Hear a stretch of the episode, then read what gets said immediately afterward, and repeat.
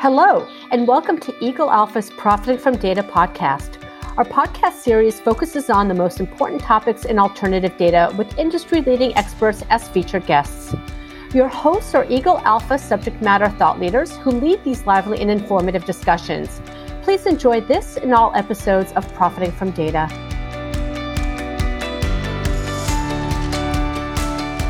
Hello there. Welcome to the Profiting from Data podcast from Eagle Alpha. My name is Brendan Furlong, hosting today with Option Metrics. So we're going to get into into the weeds on the option side. With me, I have Garrett from Option Metrics. Garrett, if you want to just do a quick intro for yourself, and then we can kind of take it from there. Hi, Brendan. Thank you for having me. My name is Garrett DeSimone. I am the head of quant research at Option Metrics.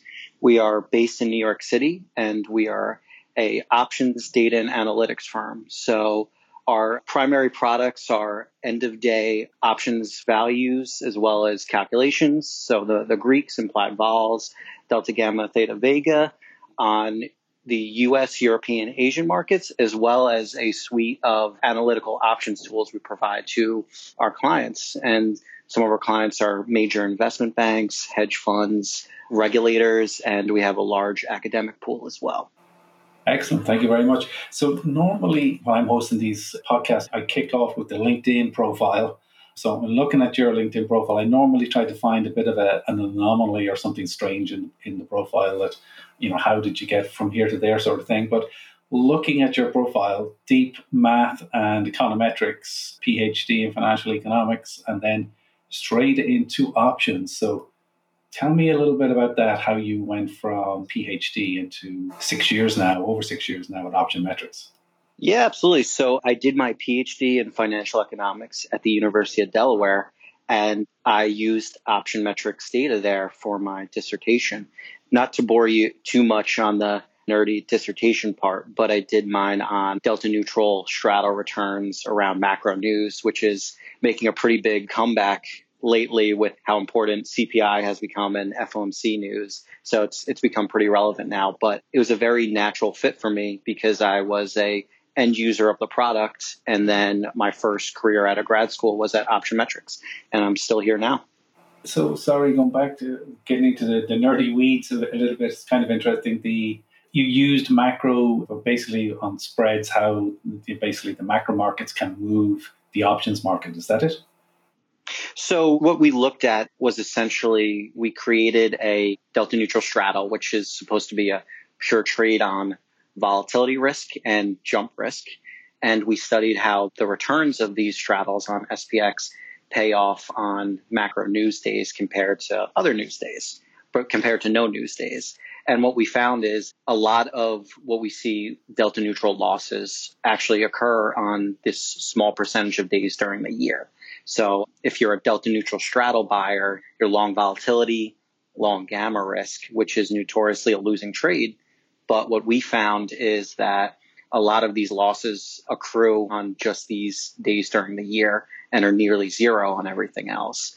And then the FOMC was actually a very special one. We found that the FOMC returns were actually positive for delta neutral straddles, which was an interesting result. Okay, interesting. That's kind of cool. Yeah, you didn't think we wanted to get into the weeds, but why not? So, so we're the, here now, uh, right? so you're bringing a lot of your academic background to option metrics and the pricing of options. I guess you know from theory. I think it was back in the 70s, late 70s, maybe early 70s, in terms of Black-Scholes models, etc. Explain one of the key things of the Black-Scholes models is is beta you guys have been doing some interesting work lately with beta calculations or adjusted beta calculations. So a little a little nerdy, but it is important, obviously, for options. If you could explain that to me, what you guys are doing and why why you think it's important. Yeah, absolutely. So to separate, because you touched on two things there, Brendan. So our primary flagship product is the options data from for indices and single name securities. And we do that in US, Asia, Europe, Canada. We provide that and that is our flagship product. So if we have a European style option, it's priced in the same way traditionally like Black Scholes, like you just mentioned. And for our American style, we use trees. But what I've seen in the market and what my, my team has noticed is there's, with these surging volumes in options, there's been a greater demand for option based analytics and signals from the options market.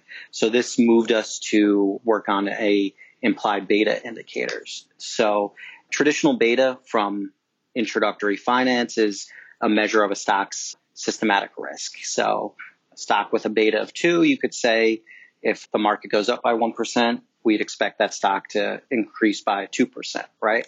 We have found that this measure, it's a bit dated. So our approach is to take options based correlations and options based volatilities and essentially derive what the option market expects beta to be or an implied beta. Oh, okay. Okay. So to some extent, my basic understanding of it is was looking at the volatility of stock price to looking back in, in time, looking back in history to get the beta, and then that beta was used to pri- help one piece of the pricing of the option. But now you're saying you're actually looking at the volatility of the option to get the beta. Am I reading that right?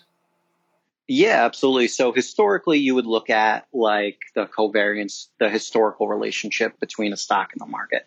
Now we're interested in the forward information, the implied information and options to get a better expectation of what the market expects beta to be. Hmm. Okay. Very good. And can that expected beta or adjusted beta be used beyond the options market to the, the market itself, the equity markets? Yeah, absolutely. So one of the applications we've looked at is if an investor is looking to, let's say, beta neutralize their portfolio and you used implied betas, you would actually create a better beta neutral portfolio. So closer to zero if you scaled your weights, let's say an investor is building a factor. One of the research papers we actually released related to implied beta is we took this notion of betting against beta, which has been around for about a decade or so, at least academically, and said, let's take our implied betas and see how it performs. And when we built this betting against beta factor, which is essentially buying low beta stocks because they're supposed to have a higher alpha relative to high beta stocks, we found that implied beta actually enhances this factor significantly. So your your implied basically adds alpha. Potentially somebody could add a lot of alpha to their to the process essentially. Exactly. And this technique we use, it's just we're pulling information that's available in the options market instead of looking backwards. Gotcha, gotcha. Last thing on the pricing of options, just as a I guess from my own kind of interest here on this, looking at the black, the classic Black-Scholes model, there's various inputs to it, but the risk-free rate of interest is a key component. But the so-called risk-free, you know, based on U.S. Treasuries essentially, but that's been essentially went to zero for the last few years. It's after coming back now. How do you, as a theoretical approach to that, when the risk in my day it was the risk-free rate of interest is five percent, and you plug five percent into the model or into the pricing but now you know it went to zero. How do you over time adjust for the change in the risk-free rate? Previously, we used a LIBOR input. LIBOR was actually retired very recently, so I took it upon my team to search for let's look at an options-based solution to this because you can actually pull out what the risk-free rate of lending is from the options market. So what my team did is we looked across our major indices and we did a trade called a box spread which essentially isolates what the risk free payout would be to this combination of options portfolios. So for each major region, let's say we're looking at US, we would take a payoff of a box spread on the SPX and we would derive out a option market based risk free rate. So we actually don't depend on three month treasuries or LIBOR. We take the option market expectation about what the risk free rate is going to be. And we find this actually leads to more accurate option volatility and pricing and keep it self-contained within the options market. Okay, oh, very good. Okay, so something else I've learned today. Eh, very good, very good. So moving on from the actual nitty gritty of pricing options and implied betas and whatever, the options market, I guess even going back to you know seventies, eighties, nineties, was a playing ground, if you want to call it that, of institutional investors and COVID, meme stocks, you know, what have you, seems to have changed that somehow. So, what's your the last five years or last five to ten years? How's the option market changed? I think we've seen an, really an ex- explosion of volume, and a lot of that interest has come at least from the retail side during this COVID period and these run up in meme stocks. But one of the things I've noticed when discussing with clients is the option market began as a very small part of the financial derivatives world. But now we see some relationships where stock price would drive options prices, but we see almost like a tail wagging the dog scenario where option prices can now drive stock prices. And this is the famous gamma gravity or gamma effects that originated meme stocks. And we, we saw some discussion during the COVID period, but it's where the market makers' behavior in options can actually drive stock returns or stock volatility in the short term just based on their hedging. So that's been an analytic tool a lot of our clients have discussed with us or are interested in. Yeah, so on that gamma trade, where I guess the market makers have basically been forced because of the day traders, let's call them that for sake of argument, are buying near term, out of the money, puts and calls and whatever, making a bet. And the option, or the, the market makers forced to go out and hedge that off doing things because of the crazy volume, doing things they don't hadn't necessarily done before. That in turn has other knock-on effects, I would imagine, does it? Right, absolutely. So it's it's essentially if we look at how the market makers are positioned that and in options terms we call it like their book exposure whether it's negative gamma or positive gamma and based on how they're positioned they may be forced to sell to rebalance into falling markets, which creates a sort of spiral effect of higher volatility, continued selling. If we look at the other direction, it could be that they have to buy to maintain their delta neutral book, in which case prices keep rising and rising. So it's sort of an exacerbating effect for the underlying stock, which is not something that was really discussed or thought about five or 10 years ago, that it could be happening at this scale. I wonder how that feeds into the thought of rational markets. But anyway, I won't go there. Might be going a step too far. The classic sentiment indicator over the years has been put call ratios and what have you. But with the day trader meme stock and now the mar- market makers having to react and delta neutral hedge and whatever, is the put call ratio of any value or is it just like it's just nonsense at this stage? So this is another topic we've received a lot of questions on and put the, the put call ratio it's still a popular indicator on message boards you go to major news websites they'll still show it. It's reached an all-time high. What we found in our research shows it's it's not really much of anything. People treat it as a trading indicator sometimes but we have no real research to show that other than anecdotally. But what a measure we found and that's built off a part of our data is a buy ratio based on calls puts and calls. So instead of looking at the raw volume, which is just total put volume over total call volume, we're more interested in what the sign of these trades are. And this is built off of our sign volume product.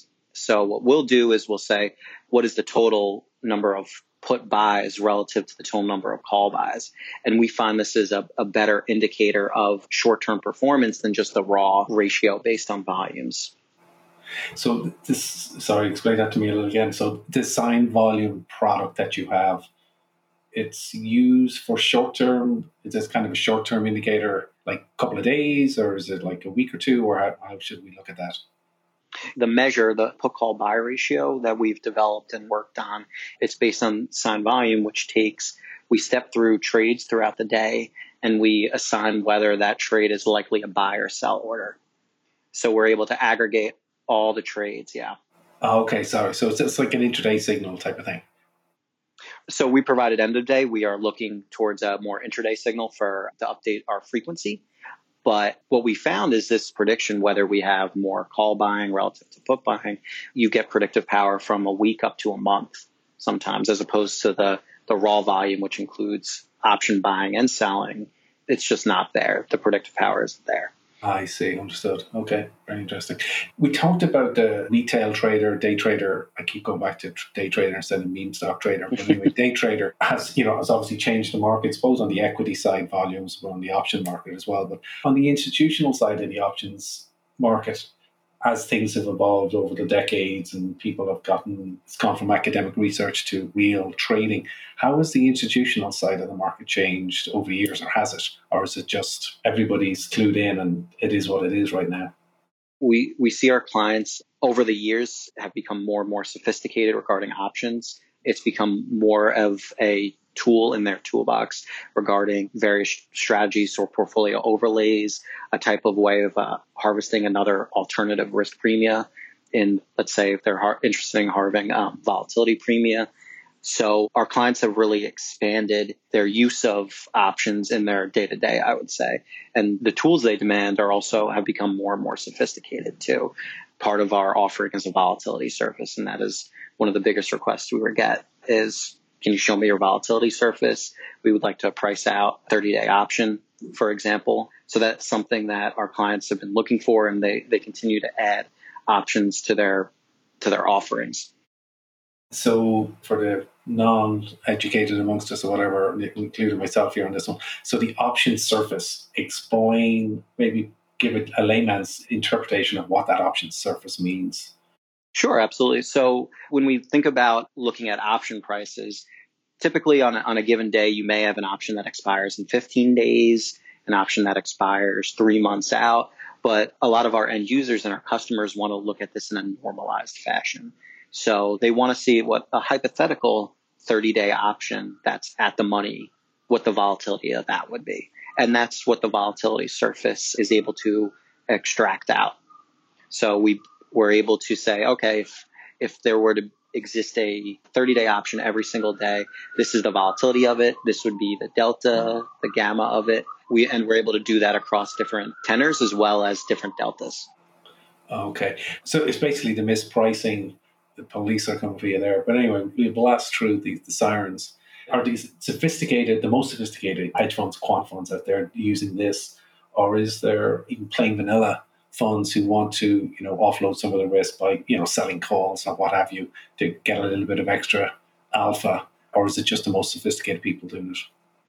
It's all types of funds. So you, you may, some of our customers are funds that are running yield harvesting strategies that involve selling covered calls or forming some sort of protective put strategy by selling out of the money puts as hedges. And then you have part of our customers are some of our hedge funds, which are running very sophisticated option strategies, which they don't even like to share with me. so yeah. that's their secret sauce. Right. Yeah, yeah, yeah. I guess on that option surface kind of topic, is there any examples you could share beyond, you know, the guys who don't even they don't share with me either what they're doing, but what do you think are kind of the best use cases of the options data? I think just looking at it myself internally here, just you know, the last week or so, net buying pressure, option implied analytics, you know, those type of things. Will have people, you know, what that means and how people can think about it. Yeah, absolutely. So, one of the most useful indicators we found in terms of understanding the pricing of options from our surface is the implied volatility skew. So, what the implied volatility skew measures is the pricing of out of the money puts relative to out of the money calls. So, when the skew is very large, it indicates there's a lot of fear regarding crash risk because investors are paying significantly more for puts relative to calls. When we see that surface shift for single name stocks and the calls become more expensive, then there's a lot of exuberance regarding the upside. So if you looked at like GameStop during its meme phase, you would see a large call skew because investors were buying for the upside as opposed to hedging downside risk. And we find that for single name stocks, the skew is actually a pretty good indicator of future performance. So stocks that are have a large skew tend to not do so well around earnings or on a weekly to monthly basis. Is that just a classic crowded long, crowded short type of thing? Too high expectations, crowded long type of thing? So we find it's it's more driven by information actually. So especially around earnings, stocks that have a lot of put buying or expensive puts tend to outperform. And this is from informed trades, essentially buying up the put side of the options. Hmm. Okay. So overly bearish coming into a quarterly call, let's say, and then there's a bit of a short squeeze, a bit of covering. Is that it? I, I would describe it simpler. Yeah, I would, I would think that, about that. My apologies. No, that's okay. I would say we've got, let's say, like earnings event coming up, and we see that the skew has been rising steadily two, three days into earnings. That would be a signal to me that we have a lot of pessimism around the earnings event. So it may be a stock to avoid. it may be a short play, but it would indicate that there's a lot of, at least on the, the option side, there's a lot of traders piling into the, the puts or they're willing to pay for puts. Willing to pay for puts. Yeah, I'm sorry, I'm still confused on. But anyway, I'll move on. I would have thought if if you're paying, if you're overpaying for puts, you really want to get these puts because you think the stock's going to blow up. But then if that doesn't happen, then the stock obviously goes the other way potentially. Right. The, the way I would like to think about it is if we assume that there's some information embedded in the options that has not already been reflected in the stock, then the, the skew is a good indicator for us. So it's like saying we've got a bunch of options. I'm not saying there's in, insider information, but we've got a bunch of option investors that really understand the company. They're going to buy puts on it because they know earnings are going to turn out poorly. Right. Yeah. Well, back to the, the our efficient market hypothesis again, which we're going to sidestep. Something that's been in the news recently, obviously, just for a, a practical example, maybe, and I don't know if you've seen any options pricing on Nvidia lately Stock's obviously gone parabolic. High expectations going into the quarter last week. The blue numbers out again by the sound of things. But any insight there in terms of what the options market was saying last week heading into NVIDIA just for a practical use case? Yeah, so it, it was very interesting. We were looking at another useful way of utilizing options is you can actually price out what the options market expects the earnings move to be based on the straddle prices. So that's if we looked at the combined price of a call and put around the earnings date, we can ascertain that what the option market expects the move will be in either direction. So prior to the earnings move on Nvidia, it was pricing in about 11%, which was significantly larger than the past implied moves between 7, 8% interestingly enough, it didn't even get anywhere close. I think it finished maybe what two, right? Which indicates that if someone buying straddles into this earnings would have just pretty much been blown out of their position, came up with nothing. But another finding we've been researching too is there's been increased retail volume in NVIDIA. So we think this is definitely a contributing factor to the, the higher premiums we're seeing the higher implied moves we're seeing around the earnings dates. Is there any way of discounting or removing the retail trader impact on a beat like let's say it's a meme stock or it's a mini meme stock in Nvidia at the moment. Is there any way of removing that from the calculations so you're looking at so-called smart money or institutional? Yeah, so one of the measures we actually use is we're able to look at lot sizes for trades so this serves as a proxy for institutional investors. But what we find is if we remove the lot size bin, that's one to 10, which serves as a retail proxy, that will give us the remaining institutional trades or institutional volume. But can you adjust the, the Greeks as well, or is it just the volumes? No, it would just be the volumes in this case. Yeah, yeah. So the Greeks will still be distorted, though, going into the call, essentially. Right. It would be as though you've got this portion of market in case there's retail traders willing to pay more, which increase the price of premiums and therefore increase the price of call and put options into oh, the yeah, earnings. Yeah, yeah. It's a weird dynamic with how the retail investors has impacted the market. But anyway, a couple of other things here before uh, we're, we're getting up on, on time the options market is pretty competitive. I guess simple question on the competition side for you versus your competitors: Why option metrics? What's your USP, or why do you stand out? Yeah, so option metrics has been around for over 20 years. And as an end user myself, before I even arrived at option metrics, we have a very strong academic base. It's very difficult to get a paper published in the option space and not using option metrics data. So we have this long established history, uh, reliable calculations, and our customers have been in business and trust us for a very long time. We have a very skilled QA team. We're very responsive. And we also, you know, we listen to the market in the sense that if a customer comes to us with a request or is looking for a new type of analytic, we're able to understand and, and act on that to deliver what they're looking for. Okay, very good. I mean, it is it's a very complex area, and I, I, presume you're talking to people who are deep in the weeds. But I mean, we do have clients come to us, you know, who are getting in the game, if you want to call it that, in terms of alternative data and flows and you know options, and it's, it's good to know how one particular vendor stands out versus the other. The last thing I have for you is just before we go is you referred at the at the beginning of the conversation about you know Europe and Asia, and I would imagine you're you're probably heavily skewed to excuse the terminology to the US, but any sort of insight on European and Asian markets in terms of how options are being traded in the last four or five years, or any insight on non-US market, put it that way? So we've we've actually seen similar demand for our European and Asian products as well. So it's almost a situation as if this rising options tide has risen everything across all the regions. But what we'll typically see is we've got a customer that is interested in our US products and they build a trust with us and they're and they'll say to us, all right, we're ready to see Europe or we're ready to see Asia now. But the rise in popularity of options has really spread to European and Asian markets as well. Do they have the, the depth and the liquidity of the US markets, or is it it's a work in progress? Compared to the US markets? Yeah, yeah. We found that the liquidity is a little bit less, but it's a double edged sword in the sense that the markets where there's a little bit less liquidity are also have a higher potential for alpha.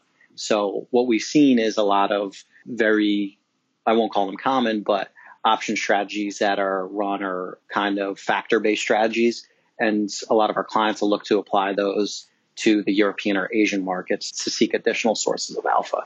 So while you have low liquidity on one end, there's more opportunity, I would say. I see. As long as you enter gently into the market and you don't move the market too much. right, exactly. exactly. Yeah, yeah.